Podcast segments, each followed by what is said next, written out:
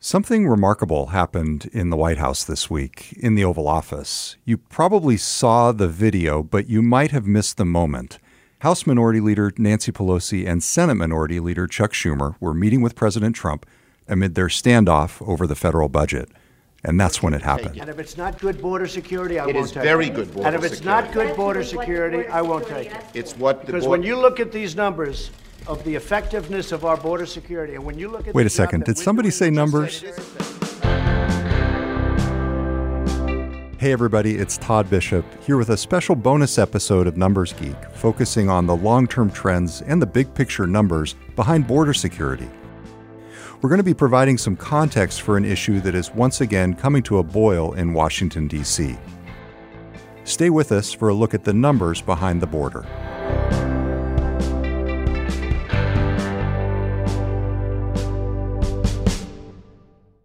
That meeting between President Trump and Democratic congressional leaders in the Oval Office this week is getting lots of attention for the spectacle that it created. But more interesting for our purposes was the attempt by President Trump to ground the discussion in numbers, which he did with old-school note cards as the debate heated up. I, I asked for a couple of notes on that. It's a great opportunity to look at some of the key numbers behind this issue. Later on, we'll be checking in with our resident numbers geek, Steve Ballmer, the former Microsoft C E O and the founder of our podcast partner, U S A Facts, the nonpartisan, not-for-profit civic data initiative. But first, let's hear more of the numbers that President Trump cited. If you look at San Diego, uh, illegal traffic dropped ninety-two percent once the wall was up. El Paso, uh, illegal traffic dropped seventy-two percent, then ultimately ninety-five percent once the wall was up. In Tucson, Arizona, illegal traffic dropped ninety-two percent. Yuma, it dropped illegal traffic ninety-five to ninety-six percent. I mean... Uh, And that when, when I say dropped, uh, the only reason we even have any percentage where people got through is because they walk and go around areas that aren't built.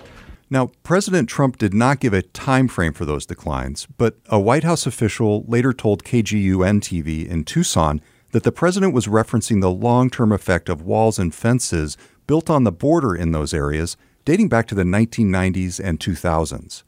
Now, it might seem counterintuitive, but a decrease in border apprehensions tends to be viewed as a sign of stronger border security.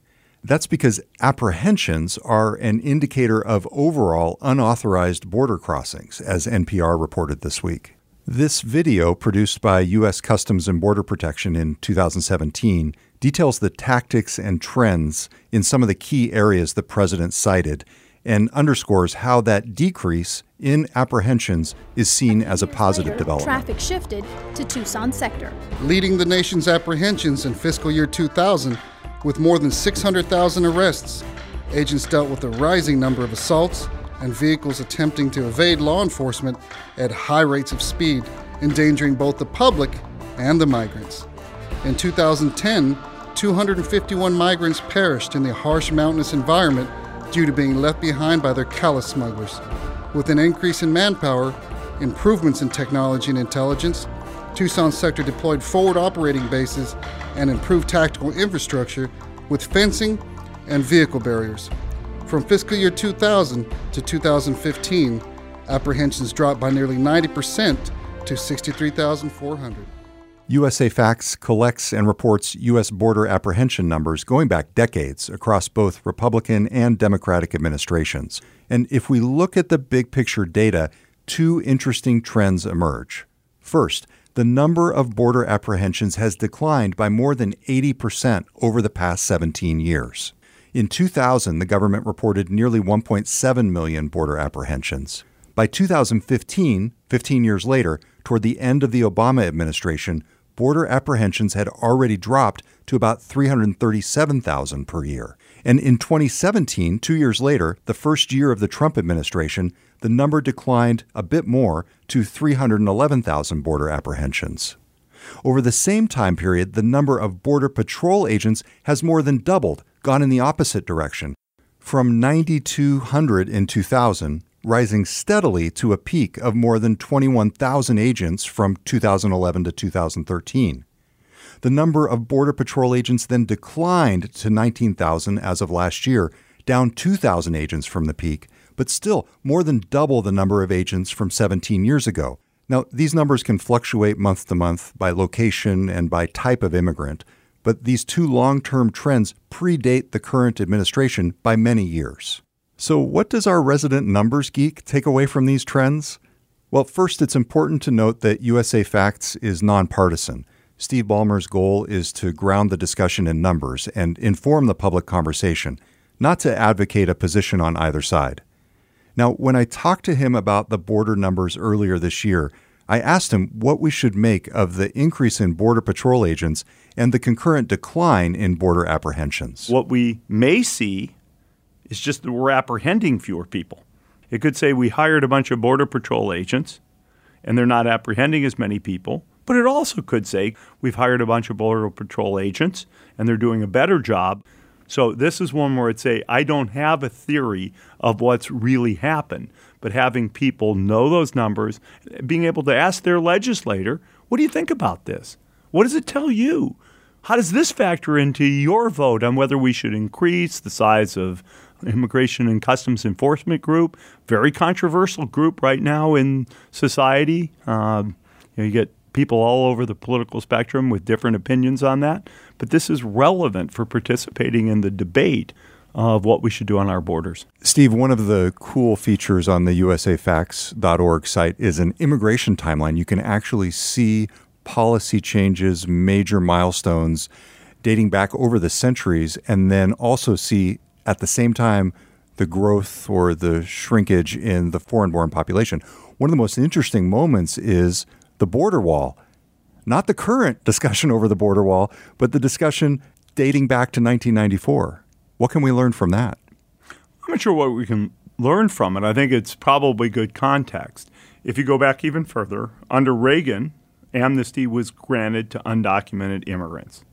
If you go, which I think in today's political climate, people will say, whoa, that's crazy. That's not what we would have thought the Republicans are saying today. You go forward to nineteen ninety-four, and under President Clinton, you get the first start of the building of a wall, both to keep out people coming in illegally and drugs coming in illegally. And I think, if again, if you look at the debate today, most people would say, whoa, that doesn't sound like where the Democrats are today. And having that context, as you take a look at the issues today, might let you believe that these issues are not really as defined by party over time as they are defined by people and attitudes.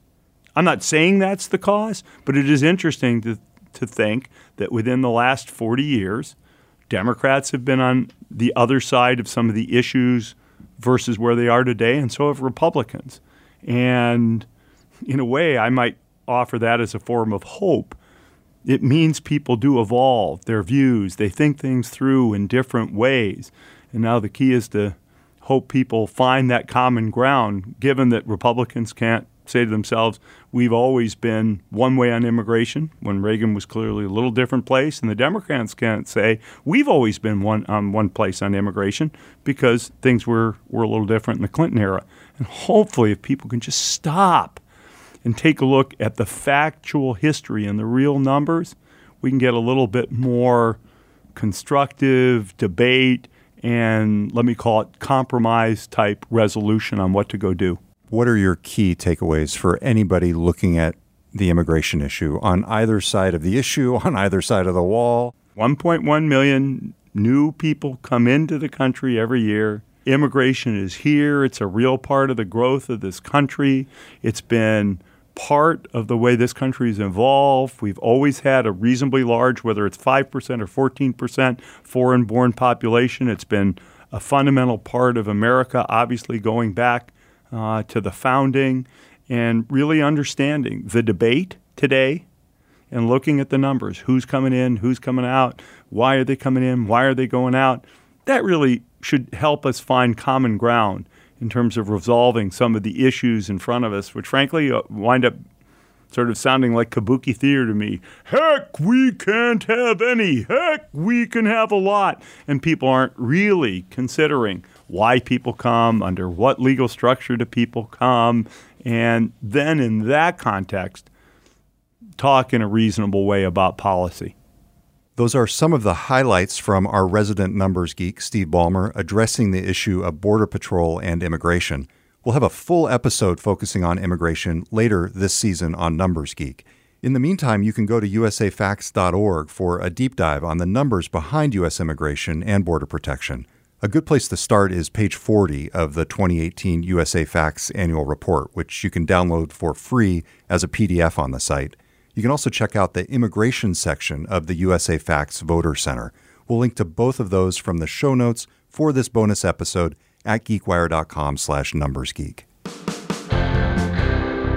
Now, before we end, a big thanks to everybody who sent in submissions for our Your Number segment. We'll be featuring those on an upcoming episode of the show. And in the meantime, if you want to tell us about the most important number in your world, just record a thirty to sixty second audio clip on your phone and send it to numbers geek at geekwire dot com. Also, a big thanks to the many readers and listeners who submitted answers to the eighth grade math question in our education episode. We've given out all of the allotted Numbers Geek shirts for now, but the response was so enthusiastic from all of you Numbers Geeks out there that we will have more contests in the future. So be sure to subscribe to the Numbers Geek podcast so you don't miss another chance to win. Also, please rate and review Numbers Geek on your favorite podcast app so you can let others know what you think about the show. We'll be back next Tuesday, December eighteenth, with another full episode of Numbers Geek. Numbers Geek is a production of GeekWire in partnership with Steve Ballmer and U S A Facts. Music by Daniel L K Caldwell. Graphic design by Killer Infographics. Until next time, I'm Todd Bishop. Thanks for listening to Numbers Geek.